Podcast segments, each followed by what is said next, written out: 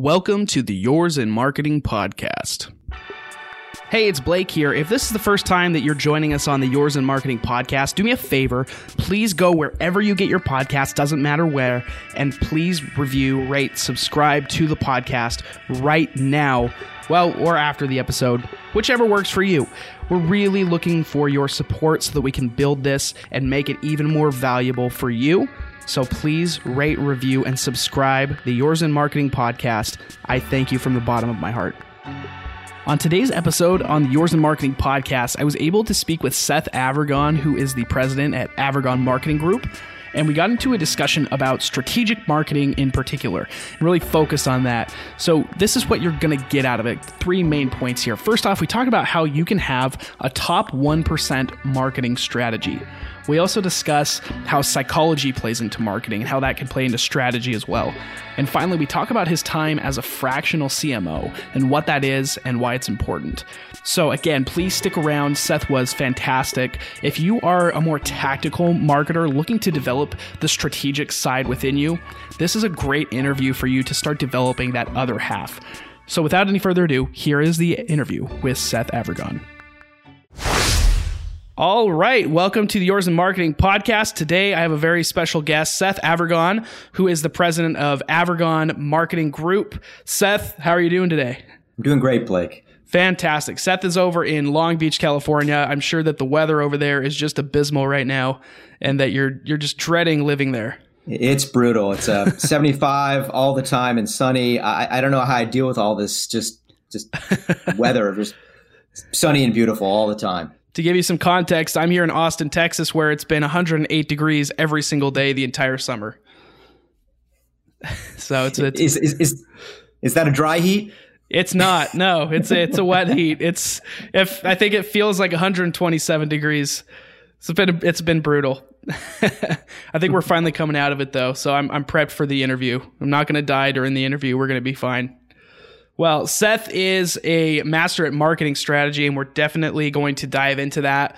But as usual, I want to dive into you first and find out what makes you tick and why you are where you are, why you are, who you are, and, and where you are right now, I guess. Um, and I want to start out first and foremost. So you graduated from the University of Southern California, which my, my grandpa actually graduated from there in the 50s.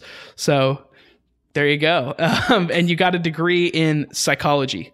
So that's right. the, that's an interesting place to start because obviously there is a, a big place for psychology in marketing, especially if you're good at marketing, you're going to consider psychology. But I'm interested to know what role psychology plays in marketing for you and how your education in psychology has actually been a benefit to you in your marketing career.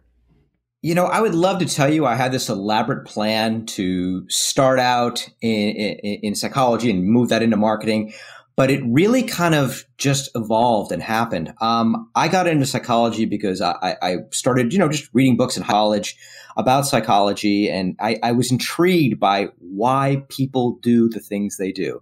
I think I was intrigued by it before even I started studying. It was just, you know, what motivates people? What, what, why do they make that decision versus mm-hmm. another decision, something completely different? And what, what factors took them that way? So I was intending to be a clinical psychologist. And as I got into it, I became then more fascinated by social psychology and group dynamics. And as I got more involved in it, I even was looking at, I got involved in directive research as an undergraduate. So I was looking, directive research means uh, as an undergrad, I was on a graduate research team, mm. helping them, helping them do research for publication. So I was on a study on the uh, incentive motivation of elite collegiate athletes, uh, another one involving the effect of judges' instructions on jury decision making processes, which was manipulating when a judge gives instructions to a jury, does that influence how they make their deliberation, how they make their decision. You know, he's an he's a, an authoritarian figure in a black robe on high. How does that affect the jury? And so I was fascinated by it, and I went off to graduate school, actually studying international uh, law and political psychology. And while I was in graduate school, I decided I hated political psychology. I didn't want to do that for a living. It was not what I wanted to do at all. And I switched to international business with a marketing emphasis and it was like I found a home. Hmm. Everything just naturally worked for me. It made sense. And all of my psychology understanding really played very well into understanding marketing. So it was this really uh, circuitous route, not intending to be a marketing professional, just kind of falling into it and saying, "Oh, this this is my home." Uh, I, I, I I look at marketing from a very much of a humanistic approach. Mm-hmm. What what is my target audience? What are they interested in? And you know the, the understanding market research, which I, I got from understanding research methodology as a psychology student. Um, it all just kind of came together nicely, and brought me here to marketing. Interesting. So you actually so after psychology major at USC, you go to George Washington University. I'm guessing in between there you didn't do any work. You just went straight from school to school, right? Correct. I, t- I had one year between undergrad and graduate school. I was working at a health club as a personal trainer. Okay, it's interesting. So you even another element added in there, and then after graduate school, are you just immediately thrown into the marketing world, or was there another bridge? You know, after graduate school, I, I, was had to find a real job in the real world, right? It was sure. that, it, it's that it's that moment where you go, "Oh no, I got to make this work. I got to make a living."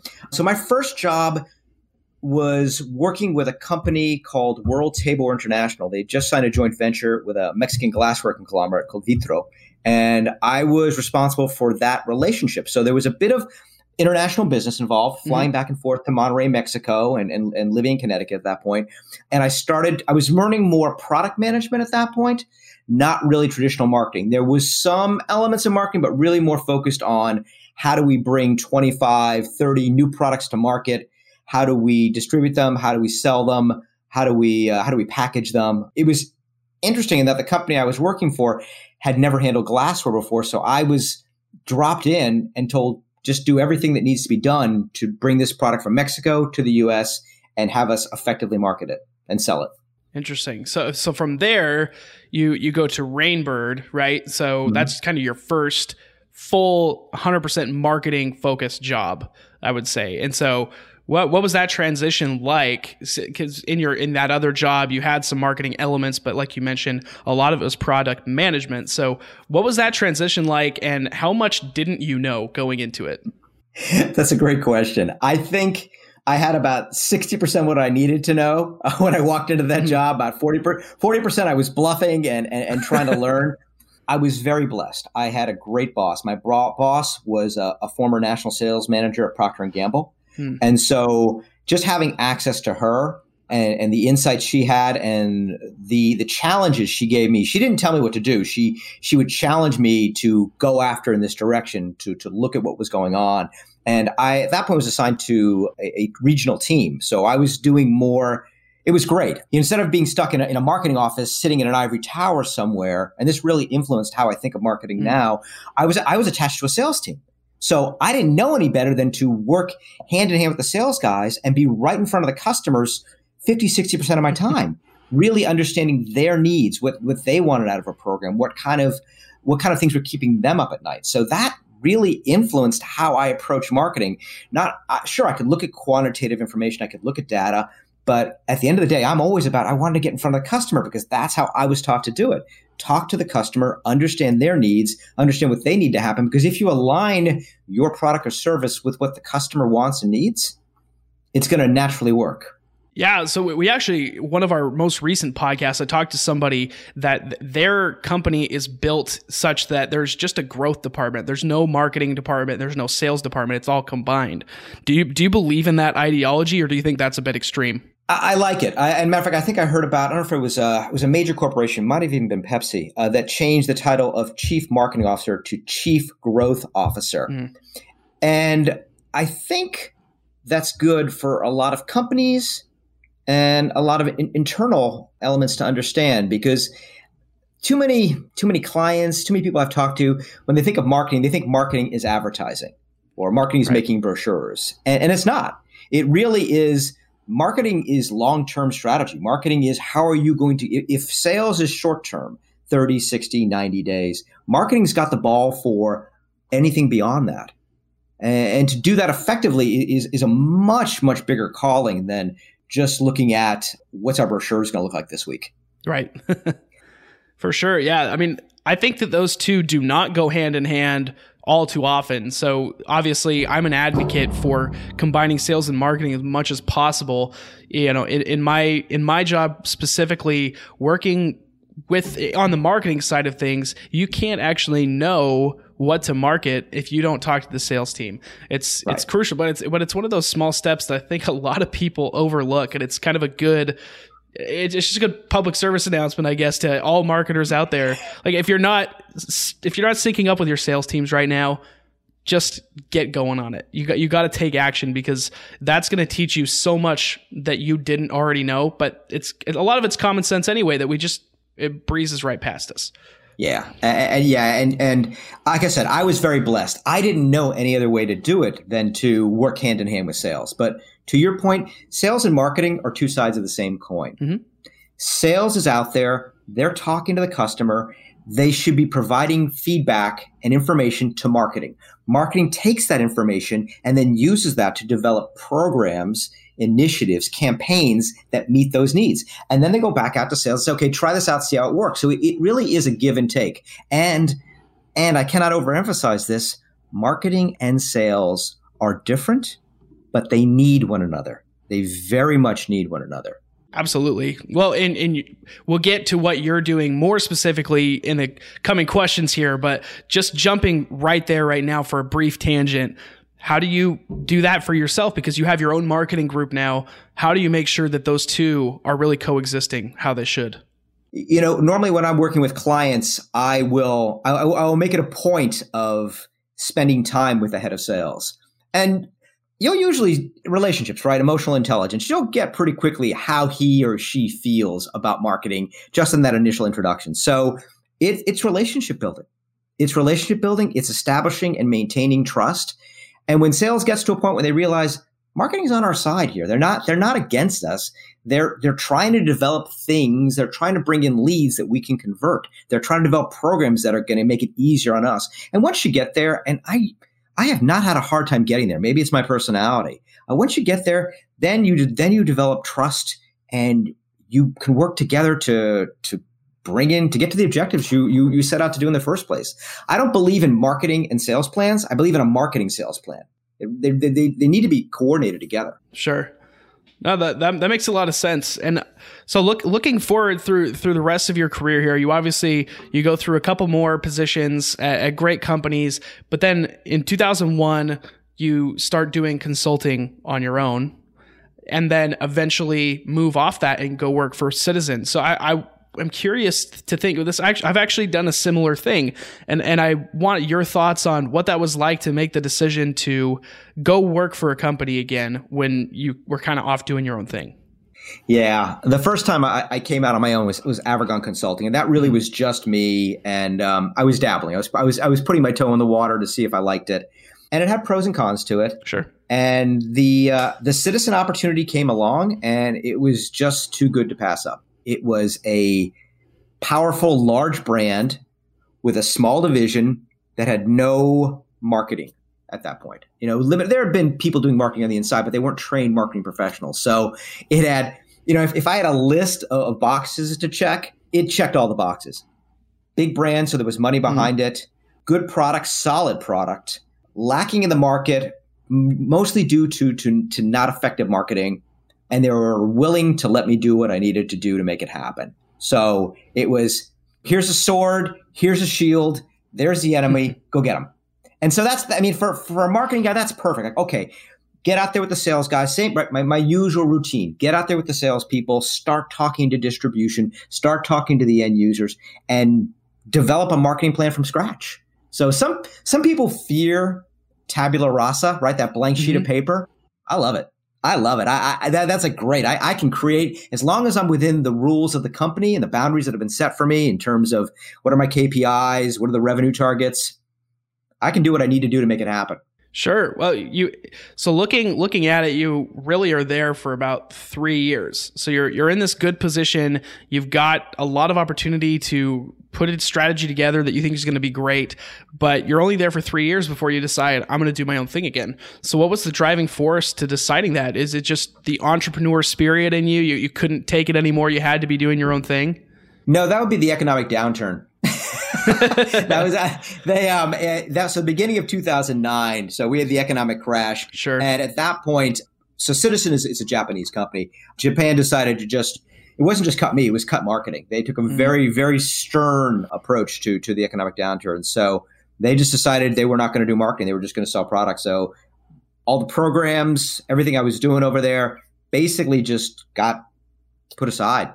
And so I, at that point, said, "Okay, I'm going to go out on my own." Ironically, Citizen is now my client again, so they're back. I'm back. I'm awesome. back. Uh, uh, Full circle. Yeah, no. yeah, yeah, exactly. But yeah, I, I was I was caught like, like, many in the economic downturn. And at that point, I had a lot of outsourced vendors, meaning that while I had web design and public relations and graphic design and videography, mm. all of those things were outside vendors that I controlled.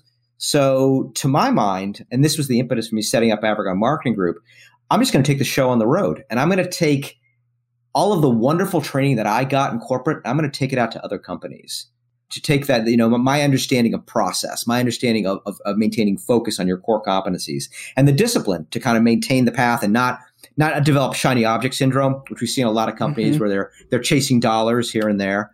So yeah, that was, I, I wanted to create something different. And in up to then, what I had seen is the world was encompassed by agencies and mm-hmm. they're very, very good at tactical deliverables, but strategy is not usually their thing. I say not usually because there are some exceptions, mm-hmm. but a lot of agencies are just very, very tactically focused. And then there are MBA types, and they write marketing plans and business plans and strategies, and they hand them off to you and say, have a nice day.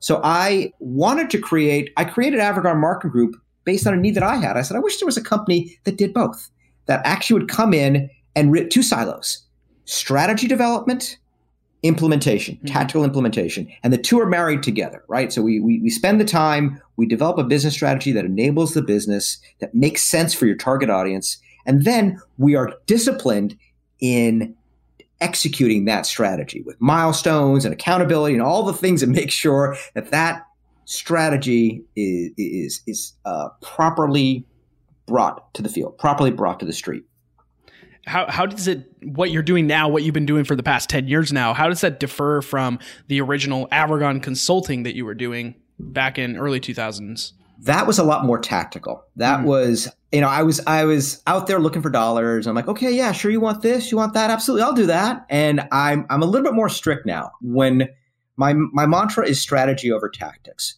So if someone comes in and says, "Hey, I, I need a new website or I need a social media campaign," I'll chat with them a bit, but if there's not a strategy component to it, I will usually push that off to somebody else. For me to feel good about it, for me to get up in the morning, look at myself and say, hey, I'm, I'm doing good work here, I need to see work that has a strategy element to it and the, and the again the, the, the that uh, tactical execution because that's how it's going to go south right either you're going to be a company that is has no strategy and you're just mm-hmm. spending dollars foolishly uh, you're just shooting you're shotgunning hoping you hit something or and i've seen both or they have a great strategy and they have not been disciplined in the execution. So the strategy is is an intellectual exercise. You know, we both, you know, and I've seen that. I've walked into companies and said, "Do you have a marketing plan?" Yes. When was it done? About six years ago. Anybody touched it since? nope. Mm-hmm. yeah, that's that's not a great situation to walk to walk into at all. And I, I will tell you a funny story. And this is a client that I worked with for two and a half years. It mm-hmm. turned out long term. I was initially this was kind of part of the reason why I've, I've set the criteria I have. I'm, I'm not just being you know just being hard. I had a company bring me in to write a marketing plan for them. And I did it. And I wrote a marketing plan and it was developed. And they said, thank you. You know, we just wanted you to write our marketing plan the person who was then the marketing director left the company maybe a year later. And I get a call from the new incoming marketing director. He says, Hey, you know, I was just going through my office and, and I found this marketing plan. This is pretty good. I said, Yeah. You haven't executed on it? No, no, no, no one touched it. So I, I have this image of her pulling this this document like out of a drawer and, you know, brushing the uh, the dust off of it to yeah. look at it. And I said, well, I don't want that to happen again. I don't want a, a client to come in and spend good money on, on, developing a marketing plan or a business plan and not and not execute it properly. So no, it, I, I want to see, I need to see both sides of that. that that's really important to me as, as an entrepreneur. Sure. Well, what is your personal marketing strategy look like? Oh gosh. I'm, I'm, probably the cobbler's. I'm probably the cobbler's kids here, right? No show, new shoes for myself. Uh, no, my, so my my marketing strategy is really around finding specific companies that have a certain need. So my trigger question that I'm always asking or I'm listening for when a company says to me, we know we need to invest in marketing for long-term growth. We know that. We understand that marketing is not just a cost. It's an investment in long-term growth, but we don't know what to do. That's my client. Most of them are in the 10 to 100 million dollar space. Some are underneath that, but most are in 10 to 100 million dollar space in terms of size.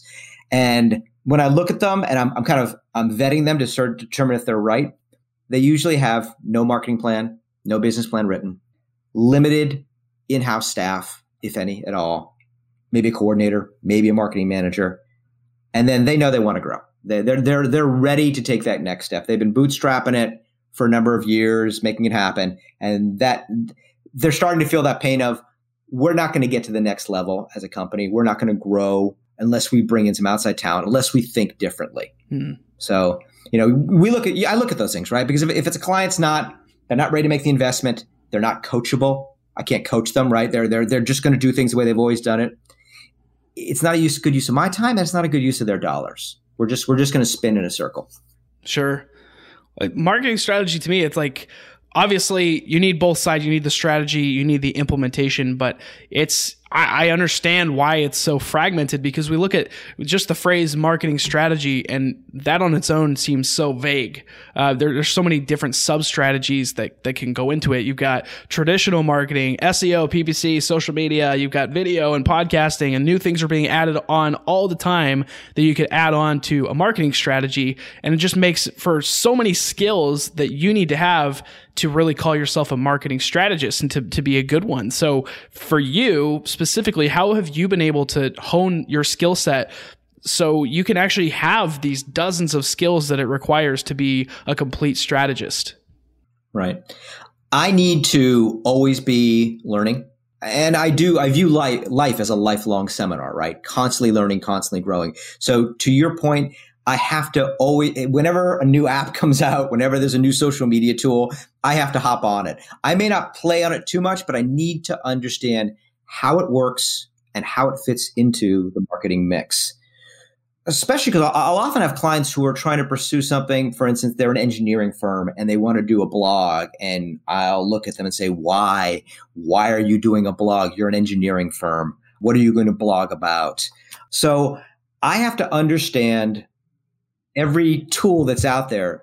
I don't have to be an expert at each one, but I have to understand them to a level that one, I can know when is the right time to deploy that or recommend it. And two, I can manage an asset who will handle the on the ground implementation. So, for example, on the social media side, I may not need to be an expert in every social media platform, but I better sure know how to set up a social media calendar mm-hmm. and understand what we're going to hit with in what days and what our targeting audiences are and what messaging we're hitting with who on what days.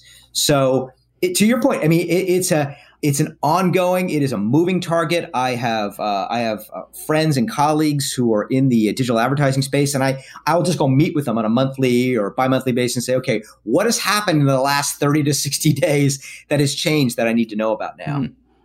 you know whether we're talking about changes in programmatic buys or omni-channel marketing you know it, it, it is it really is a moving target and more often than not like i said a client will call me in and say oh we need to do this and i'm like whoa, whoa, whoa Let's take a moment. let's think about yeah. your business and let's decide what is the right things. You may not need a blog. You may not need to be on Instagram. Maybe you do, but let's look at your, you need to go where your audience is. If your audience isn't on Instagram, you don't need to go there. You don't need to be on, and this is, people get spread too thin. They try to get on every possible tool out there. And that's not a good use of time or dollars, right? They're getting spread way too Absolutely. thin. Whereas yeah, maybe it is blogging. Maybe it is just LinkedIn conversation. Maybe with it, with the depending on the type of business you're in, maybe it's just being more actively in front of your client.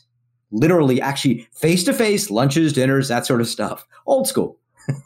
How, how how flexible? Given all that, like how flexible do you think marketing strategies really need to be after they're already produced. So you can put all the research in, in the world into a marketing strategy for a company and it can be perfect in the moment and then something in the market changes. How flexible should you be to that? Should you bend but don't break, or, or should you be willing to totally overhaul if necessary? You know, I like to say that most of the marketing plans I've written are perfect right until the point where the ink dries on the paper. so um, yeah, so do so you need to be involved in, in quarter. If, if the marketing plan is written properly, there will be quarterly adjustments that need to be made to that plan.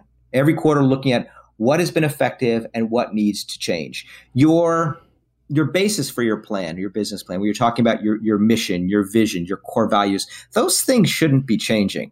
Those things shouldn't be changing. But how you address the market, whether or not, and I was on the phone earlier today with someone uh, who may be doing a, a pivot, a brand pivot, where the market has changed enough that they're not going to lose their core competencies, but they need to really pivot just slightly to capture additional pieces of business that are really within what they already were doing, but they mm-hmm. weren't addressing it with their branding and their marketing up to now. So there needs to be that level of flexibility. If you've done your planning properly, if you've done your strategy work properly, it usually should not be a complete overhaul. It uh, and especially if you're doing quarterly, it should be minor changes here and there, right? You've probably heard the analogy of, a, of an airplane is constantly adjusting in flight they say it's on course, what five or five to eight percent of the time it's actually on course. The rest of the time it's it's correcting, mm. and that's that's kind of marketing. You know, you you you, want to be humble if you're in marketing because things are going to change, and you may have a great strategy, you may have a great initiative that you want to undertake, and the market's not ready for it, or it just doesn't work, and you got to say, okay, that didn't play. Let's be honest. Let's learn from what happened, and let's move on. Maybe maybe there will be a component within an initiative that will work great down the line in another program, in another campaign. Mm. It just didn't work. You know, it's just timing, right? You're talking about a, a, marketplace that's in flux. So you have to have the right product at the right time with the right messaging to the right audience. That's a lot of moving parts. Yeah, it's that's tough, and that's why so few people are actually successful at, at, at marketing. I mean, you, a lot of people spend money, and not everybody is actually getting ROI on that. But one thing you said in there is talking about humility. When you, when you're proposing a strategy to somebody where they've either built this company or they have a huge vested interest, even if it's a bigger company and they didn't found the company, or but you're talking with somebody that has a big vested interest in this product in this company how do you i mean if if they're not humble in in that and they don't understand potential weaknesses in their marketing in their product how do you help those people to actually set up the right strategy if they're not willing to bend on that? Well this is where the psychology comes in right? I and i've, I've sat with with clients before and i'll look at them and, and they have to become comfortable being uncomfortable. So i had a client the other day and we're having lunch and we're about to launch into some new initiatives and i said are you a little uncomfortable right now? And he said, Yeah. I said, Good, because I want you a little uncomfortable. I don't want you a lot uncomfortable. I don't want you losing sleep. Mm-hmm. But if we are if we are not out on the bleeding edge, we are not going to grow. I, I, I skied. I was uh, on the uh, downhill ski team at USC, and one of my old coaches used to say, "If you're not very very close to falling, you're not skiing hard enough." so I kind of take that into business too. You really you're not going to eclipse the competition using the status quo. You're going to have to get out there, and that's going to be painful, and there's going to be some painful lessons. And I, I, I talk to them very much the same way I, I'm chatting with you now. There are going to be mistakes made. Get used to it.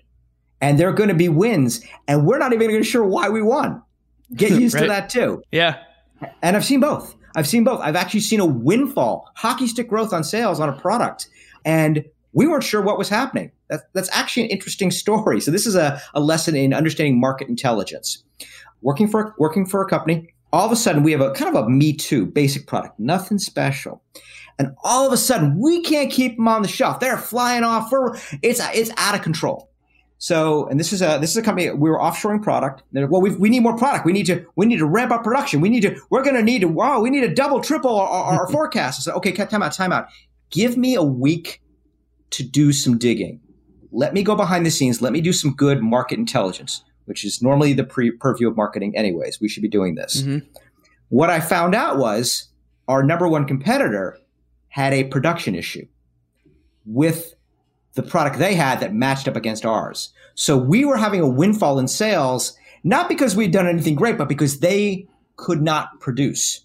Right. So I came back to, to, to executive management and said, look, here's what's going on. They're going to be out of their production issue in the next 30 to, in the next 30 to 60 days. So we have an opportunity. We should absolutely bring in more product than normal, but we don't need to double our inventory. What we do need to do though is we need to capture every new client that we haven't seen before coming in for orders. We need to capture that information and we need to send sales out to them and develop that relationship because we got them. Let's see if we can keep them. Sure. Very interesting. Well, obviously marketing strategy and uh, that that's only a part of what you focus on. You also spend a lot of your time as a fractional CMO, which right. is not something we've had on this podcast yet. I think a lot of people are familiar with the concept and can kind of deduce what that really means. But I think it'd be helpful to just, if you can explain the role of a fractional CMO and how you actually thought that you would be good at that and, and why you would want to do it. Yeah, it was another one of those things I just fell into. So, a fractional chief marketing officer, fractional is a fancy word for part time. Sure. And the the movement towards fractional executives actually started it's been going on since since the 80s, but really right around 2009, 2010, you started seeing a lot more fractional CFOs, chief financial officers. Many companies would have a controller or an accountant, but they didn't have high level thinking on matters of finance, right? They didn't have that. So, and they couldn't afford it, frankly. So mm-hmm. here was a chance with a fractional CFO to rent that person. And what's happened is that movement has expanded out. Same thing in my world. I run into companies they they want and they desperately need high level strategic marketing. They need that thought level. They need that. They have a gap in their C suite and it's right around marketing, but they can afford a full time hire. So in lieu of a full time hire, they can rent me. and um, a fractional will be with a client. It's normally a retainer. It can be one or two days a week. It can be X number of hours per month. The job of that fractional CMO, my job is to fill that leadership gap and make sure the strategic planning is happening properly and the implementation is happening properly. And eventually, then I, I work myself out of a job. It, it's a great business model. Um, I, uh, I, I slowly kind of teach them how to do marketing more properly. So fractionals are, are, very much in vogue right now. We're actually now even seeing fractional VPs of sales. Mm. So again, you know, you you want this high level, you want this tremendous head of sales. You can't afford to hire them but you need that type of talent. You need that type of expertise. You need that kind of training. You rent them. You, you bring them in on a retainer, and um, you get you get most of the benefit. I mean, you you lose some element of control in the sense that they're not there all the time.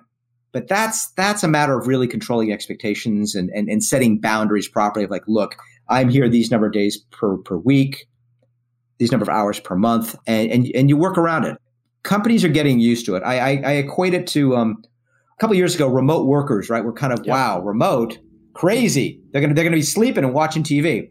Well, all of a sudden now, okay, wow, remotes are actually pretty productive and it saves the company money. That's a good deal. Yep. So they, they companies have warmed up to it, right? They saw the benefit. Same thing with fractionals. It started out with, that's weird. I don't own them, but they, they work with my business and they make important decisions. Yeah. And their, their companies are coming around. Well, I, I guess I have two major follow up questions on that because it's not something that I've ever experienced before. But so, as a fractional CMO, first and foremost, like what what do you go into that usually looking to accomplish? What key indicators do you have that you're looking to to hit? What goals do you usually have just from day one? Normally, I know there's going to be a strategic component. There is that initial interview that I'm going to do. Uh, the first portion of the work is always due diligence understanding what is really going on in that organization. Mm-hmm. And the and my, my initial interview is always going to be with the CEO, and I'm going to hear what, what he or she thinks is going on. Okay, mm-hmm. great. Then the and that's going to be a that's going to be the, the the draft scope of work. However, I notice I said draft. Then I got to go to the key managers, the directors in the company, and hear what they have to say. I'm looking for continuity, right? I'm looking to hear what they say about what's going on. And then I need to go to the clients and see what they're saying. So I take with a grain of salt what the CEO tells me. Sure. Because he, he or she may or may not have a good sense for what's actually going on out there. So I I guess the number one skill set I come in with is genuine curiosity. I am genuinely curious about what's going on in that organization, and I'm going to listen to everybody. I'm going to do interviews with key management, with executive management, with clients, and then I'm going to report that back to executive management, and then, then and only then we'll have a true scope of work. Interesting. And then and then the other part of it is so that's that's going into it. Then you've got all the, the body of work and fixing everything up. But then you mentioned the the side of the business model where you actually end up working yourself out of it. And how do you know when it is time to just, you know, basically fire yourself?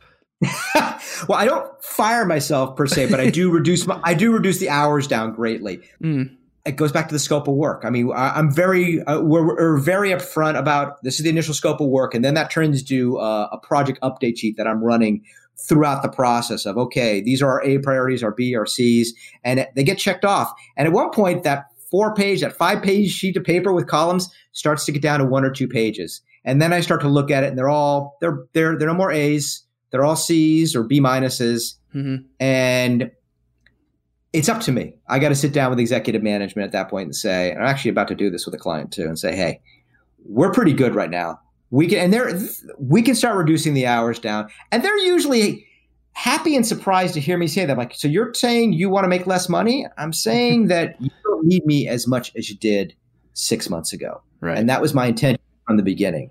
It's, it's kind of like raising, raising a child you know, you know, you don't want to raise them to be dependent on you. You know, or if, you're, if hmm. people more dog people, you know, you know, you don't you don't want to train a dog so it's dependent on you. You want to teach it. And so at one point it goes, okay, you can handle this.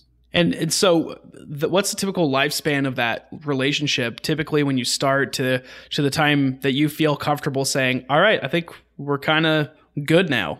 How long does it usually take? It varies. The shortest I've ever been with a company is six months. The longest has been multiple years. And again, usually it'll evolve into an advisory role of some sort at the mm-hmm. end of the mm-hmm. day where, hey, could you come in quarterly uh, to up to, to sit down, sit with us when we update our marketing plan? So normally, uh, it normally uh, cuts down into could you come in? Hey, could you come in quarterly when we're doing our, our plan updates? Mm-hmm. Could you come in annually when we do our planning sessions? So I do. I graduate them. I really do. I graduate them, and I'm I'm, I'm pleased as punch that they are able, and I, I see them asking the right questions. I, I can't tell you how thrilled I get when they're in a meeting and someone brings up an idea, and we're going to do this, and another person in, in the group, not me, says, "Is that on brand or off brand for us?"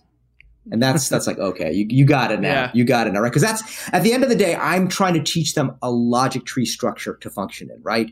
If you're looking at various opportunities, chasing dollars, different things, is it the right thing or the wrong thing for you? Is it on brand or off brand? And that's based on your mission, your core values, your vision, and your target audience. And that's that's a lot of what I see. Is I, I'm, I'm I go into companies and they think I'm going to tell them to do more. I'm often telling companies to do less. Interesting. Yeah. To focus to focus on their core competencies. And this is that I had a chance to sit down uh, with one of my one of my colleagues, and he's he's ab- above me. He's a, he's an interim CEO, and um, he ran a division of a major corporation, a half a billion dollar company, and we were trying to distill down what it is exactly that we bring into companies. You know, beyond the SWOT analysis and gap analysis and all the MBA tricks and financial analysis, what are we bringing in? And it really was three skill sets: process, discipline, and focus. Pretty much everything I do falls into one of those three categories. Process for developing strategy, focus and discipline right? Mm-hmm. focus on focus on core competencies and discipline on staying staying the course staying with what you started out in. Don't shiny object syndrome is rampant in corporations right now especially when it comes to trying to attract new clients versus retaining existing clients. One of the questions i ask in my due diligence i ask for what i call a slip report. A slip report is looking at how many clients did you lose over the last 12 months, over the last rolling 12 months? How many clients did you lose? Because everybody's watching the front door. Mm-hmm. Look, we acquired 100 new clients. That's great. How many did you lose? Uh, we lost about 150. Not a good deal. Yep. So everybody's everybody's all about acquisition. Nobody's focusing on retention because it's not sexy, right? Acquisition's sexy. There's there's a celebration, new person, new blood. Retention's not quite as sexy, but boy, it's a heck of a lot easier to get more business out of an existing client than it is to onboard a new client. Absolutely. I couldn't agree more. following up, just kind of my final question about the fractional CMO side of things. How many companies have you actually done this for from start to finish? Or at least starting and you're you're still an advisor for them? Oh gosh. You know, at any given time, I probably can't handle more than three or four companies just because of the way I'm structured. Mm-hmm. Um, and then I have to start using outside outside resources. I think I've graduated about 10 or 15 companies now. Wow. Some go, some go to higher lengths now. Some some of them the, the, the, the scope of work can be shorter or longer. It depends on the client. But probably about ten or fifteen have, have gone through the gone through the gauntlet. Fantastic. Well, I I certainly learned a lot about fractional CMOs.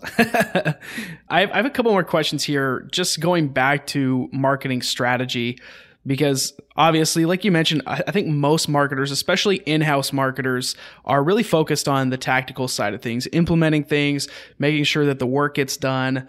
But there is a huge portion that's missing with the strategy but i would love to give them a little bit more ammo to at least start learning how to be better at this. So for you what are the foundational elements that really go into a successful marketing strategy? If you had to boil it down to just a couple points that they should really be looking at yeah. You know, it, it always starts with the customer for me.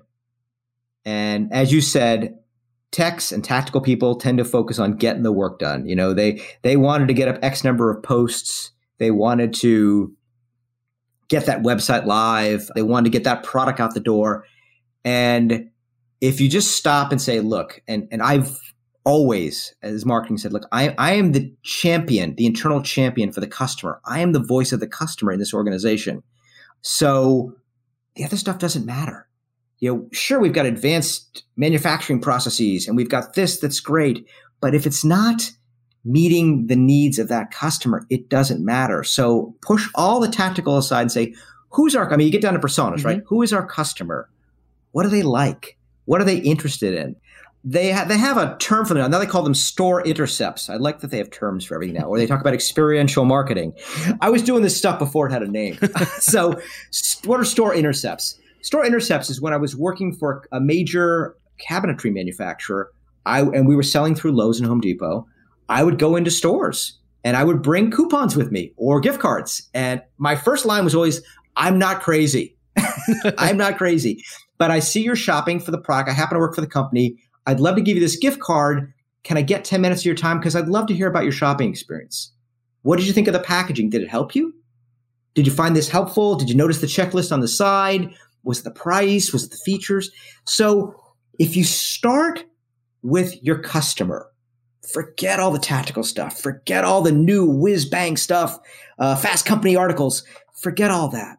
Start with the customer and build out from there. You're never going to go wrong what do kind of following up on that what do the top 1% of like the cream of the crop top 1% of marketing strategies have that others just don't? I'm going to quote seth godin on this one. They understand how to delight their customer. And delight can happen in a number of ways. You can delight them with your content. You can delight them with the out of box experience. You can delight them with the level of service and support or how easy it is to use your website.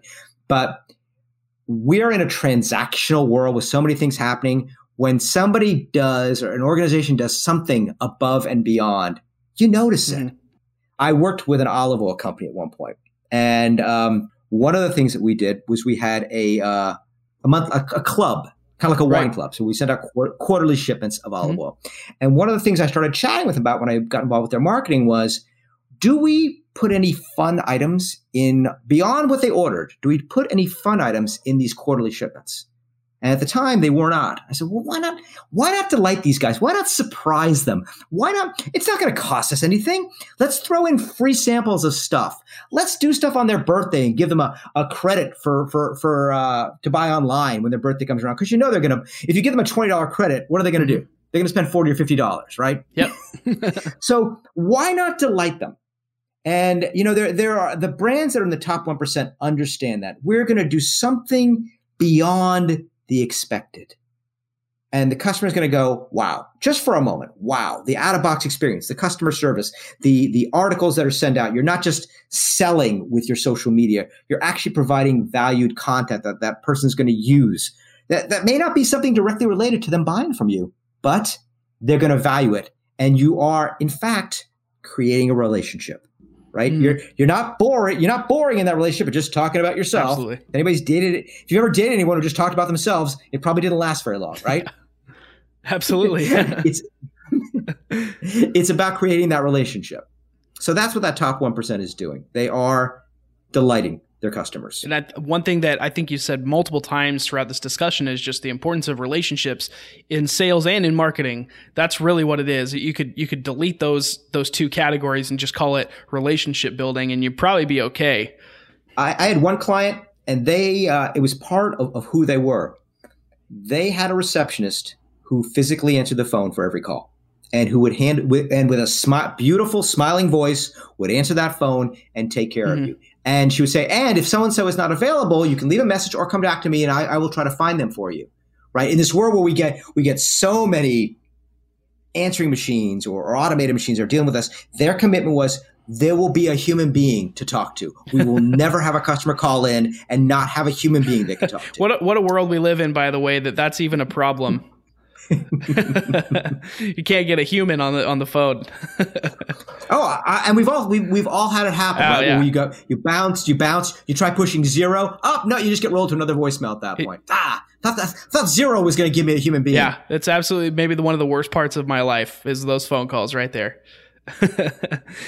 I, I, would love to do just a quick thought thought experiment here, wrapping things up a little bit, but this this show really I like to give marketers, especially in-house marketers, as many tools as possible to improve, to open their minds, to be a little bit more focused on the customer, to you know dive into sales a little bit more just to broaden their horizons a little bit and i think that there is certainly a push here to become more strategic as marketers so this is a good opportunity here if if i just placed somebody in front of you that was a good marketer just got out of college they're looking really promising but maybe more on the tactical side right now. They're not as strategic. What kind of game plan would you suggest for them to kind of learn how to become more strategic? Wow, they would have an extensive reading list. Poor, poor person. They, I, would give. They'd have a stack of books up to their head that I'd have them reading. I would two things, and I wasn't kidding about the reading list. Uh, and and it would go back by it would go back to Ogilvy too. By the way, you know the old Ogilvy Ogilvy on advertising is a very old book yep. on advertising, but it's good stuff. It's in my library right here. I would make them a student of human behavior. If you want to be an excellent marketer, you need to be a student of human behavior. You need to study people. You need to be actively studying successes in the market. And there's plenty of blogs out there where you can see, you know, who who are winners out there this week, who did it right. And then there's a ton of blogs on who really messed it up, right? Who did bad campaigns. yep. And being genuinely curious, being a student of human behavior, doing your reading, read Godin, read Ogilvy, read, gosh, again, I'll be listing out 20 books here that they need to go through. And you can just skim some of them. Read books on leadership. You know, I've even read some of the military books on leadership. I just finished Extreme Ownership, mm-hmm. which is uh, Jocko Willink's book. There's there's so much good information out there if you're willing to absorb it in, and again, be humble about it, and be genuinely curious about people, and be daring and willing to stand up for what you think is right in the corporate setting because that that it will come down to that sometimes. You will have to stand up and say no no no this is the way we need to do it. This is the way we, we, we at least need to try it to see if it'll work. That would be part of that. It's funny you mentioned that because i do mentor people actually. Mm. it's not it's not on the website. It's not a product. I pick them very carefully. Uh, but there are people i've mentored before and it's it's usually around soft skills. You know, there, as you said, uh, every uh, the ones that I, have worked with, they've got good technical skills. They're good marketers mm-hmm. to begin with. It's soft skills, and especially I'm going to pick on them a little bit, especially millennials and Generation Z that are coming up. They're outstanding in their technical capabilities but soft skills and you got to be you know you, you, you got to be willing to look yourself in the mirror and say i'm weaker on soft mm-hmm. skills. Mm-hmm. my emotional intelligence isn't where it needs to be. If i'm sitting in front of somebody who has a completely different mindset than i do how do i shift over? How do i get my how do i develop a relationship with that person who really sees the world through a very very different lens? Sure. it's a little bit of psychology here right? How do i develop that relationship? And there are tools to do that. It takes time it takes it takes honesty, it takes authenticity, and, and a bit of transparency, but you can do it. Well, wise words from a strategic marketer to to others, and I again, something that I continually look to improve upon. It's it's one of those things where it's not as tangible, the strategy side of it. So it can be difficult, but lots of resources out there. It sounds like reading books is probably your number one tactic for for pretty much learning any skill because you, you mentioned so many books there. But I, I, do have one final question for you before I let you go. Uh, it's it's more you know, just just opinion based. It's not necessarily it. It's it's a little more fun. I'm interested to hear who who you think is the top marketing mind on the planet right now. Ooh, there are a couple people I really like. You know, I mentioned Seth Godin mm-hmm. earlier. He's you know I've I've got a I've got a half dozen of his books right there. Mm-hmm. Um, I love his stuff, and not just because we share the same first name. Jeff Bezos and, and his team, I want to be clear, it's not just, just Jeff, but he set the tone. Jeff Bezos and his team up at Amazon are continually, you know, I'm in awe of all the different programs they roll out. And some work, some don't, and they roll, right? If something works, they hit, it, they, they, they stay with it. If it doesn't, I've watched things go away, yep. but they, but they are continually finding ways to, um, to please me. I happen, uh, Jeff, you're getting a shout out here. Um, I happen to have the, their prime credit card. Why? Because in a world with uh, loyalty programs at one and two percent, maybe three percent in a specific category, it's a 5% program. It's a 5% program. So, yeah, he wants my data, clearly. He wants my Amazon data. He wants my Whole Foods data.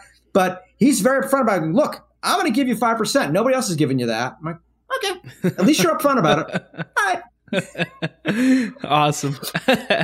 And uh, one other thing, beyond the books, mm-hmm. there's a lot of great. You have to be discerning about who you listen to out there, but there's a lot of great TED talks. Mm-hmm. I'm weekly getting my TED talk reminder on WhatsApp, so I can kind of check what's going on. A lot of great TED talks. There's a lot of great speakers.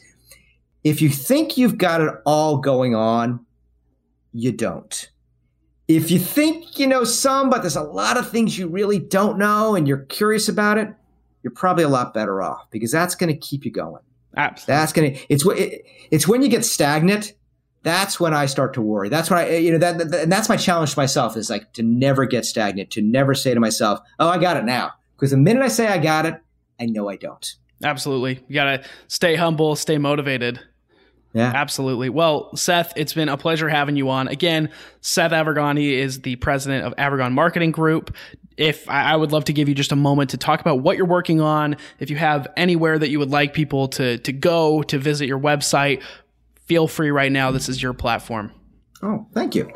You know, come on the website, take a look around. Uh, there is a blog. I'm not updating as much as I should. Uh, rest assured, I will get a link to this to, to, this podcast and put it up there. But it's avirgonmarketing.com. Mm-hmm. That's A as in alpha, V as in victory, E R G O N as in November, avirgonmarketing.com. And uh, feel free to say hi. I, I love talking about marketing related issues. I really, I love what I do. I'm passionate about it. It gives me the opportunity. Early on in, in my life, my mother was an executive coach, and she put me through a Pillars of Purpose exercise, which really made a difference for me because it was helping me find out what was important to me. And as a result of that exercise, it came out that my calling, my, my, my, my raison d'etre is to be of service, to guide people and organizations. And so I found a way to enable that through my business. So it's, it's all gravy after that, right? If, if you're aligned with your purpose, and that doesn't mean there aren't hard days. There aren't, doesn't mean there aren't difficult days. That doesn't mean there aren't days that, oh, your, your clients are driving you up a wall. but at the, but I'm aligned with my purpose and that sees me through. So come on, say hi on the website, send me a note look at the blog. Yeah, love to engage with you. If, you. if you've got a marketing question or an issue, I will do my best to give you a solid answer. Awesome. And and feel free to, to reach out to him on LinkedIn as well. Are you on, you're on Twitter? Are you on Instagram? Where, where are you at?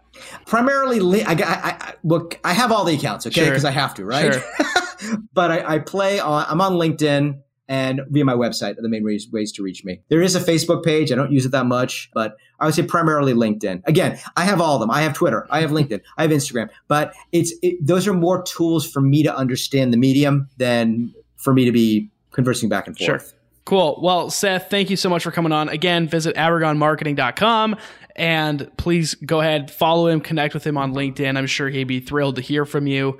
It's been a pleasure having you on. My pleasure. This was fun. And that's it for today's episode. Again, if you're a first time listener or you've been at it since the beginning, please go ahead and rate, review, and subscribe if you haven't already. Wherever you get your podcast, we've got you covered anywhere you want.